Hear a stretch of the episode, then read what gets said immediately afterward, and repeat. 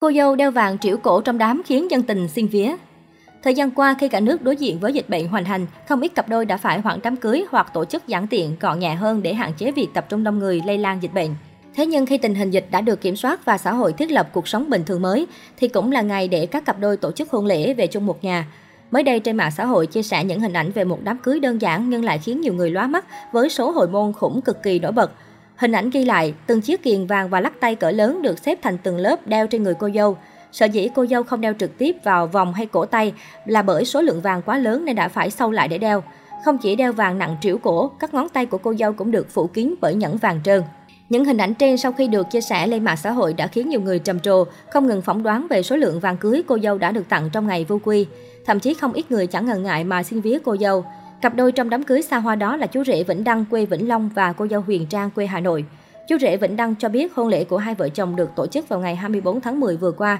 Theo chia sẻ của Vĩnh Đăng, thì cả hai tình cờ gặp nhau trong một lần đi lễ chùa vào dịp đầu năm mới 2021. Sau đó vì cùng làm chung ngành thẩm mỹ nên cả hai có nhiều cơ hội tiếp xúc, làm quen và dần dần có tình cảm với nhau. Theo đó, vì một người ở Hà Nội còn người kia ở Sài Gòn nên cặp đôi chấp nhận yêu xa. Thời gian gặp gỡ là tranh thủ những chuyến công tác khi Huyền Trang vào Sài Gòn.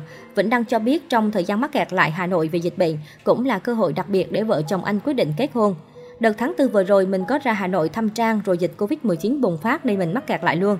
Ban đầu bọn mình chưa hề tính đến chuyện đám cưới, nhưng sau khi dịch bùng phát, hai đứa cùng về quê của Trang ở chùa Hương, Mỹ Đức, Hà Nội sinh sống. Ở nhà có trang trại nuôi heo, nuôi dê, nhím, thỏ, rồi mình mắc kẹt luôn ở đó 2 tháng.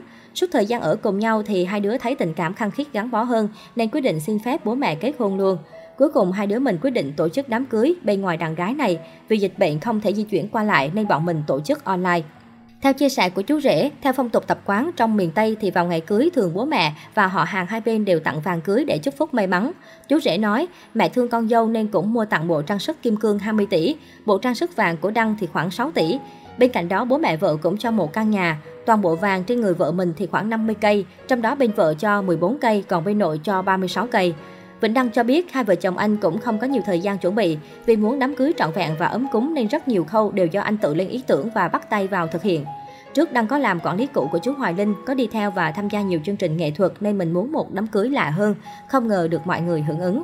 Chú rể cũng cho biết thêm, những trang phục mặc trong hôn lễ đều được thuê bên trường sân khấu, còn riêng đám cưới tổ chức dưới quê nên không làm quá lớn. Chú rể chia sẻ, Đăng có đưa cho gia đình 500 triệu để tổ chức hôn lễ, làm tiệc đại khách trong mấy ngày nên không nắm được con số chính xác. Đại khách 3 ngày 7 bữa, một lần 10 bàn thôi vì không được đông quá để đảm bảo phòng chống dịch bệnh. Vì dịch bệnh nên bên nội và bố mẹ của Vĩnh Đăng không thể ra Hà Nội tham dự, nên cũng bày tỏ mong muốn thời gian tới sẽ có thể tổ chức một đám cưới thật ấm cúng ở Sài Gòn và có sự tham dự đông đủ của người thân và bạn bè của cả hai. Bên cạnh những lời chúc phúc cho cặp đôi Vĩnh Đăng và Huyền Trang thì cũng không ít người đã để lại những bình luận tiêu cực cho rằng cặp đôi khoe của làm màu. Trước những ý kiến này, Vĩnh Đăng cho biết từng làm việc trong giới giải trí và có trải qua những chuyện tương tự nên tâm lý của anh rất vững và miễn nhiễm với những điều tiêu cực. Nói về những dự định sắp tới sau khi kết hôn, bên ngoài những công việc đang làm thì chú rể Vĩnh Đăng cũng đang lên kế hoạch cho chuyến đi trăng mật thật lãng mạn của hai vợ chồng.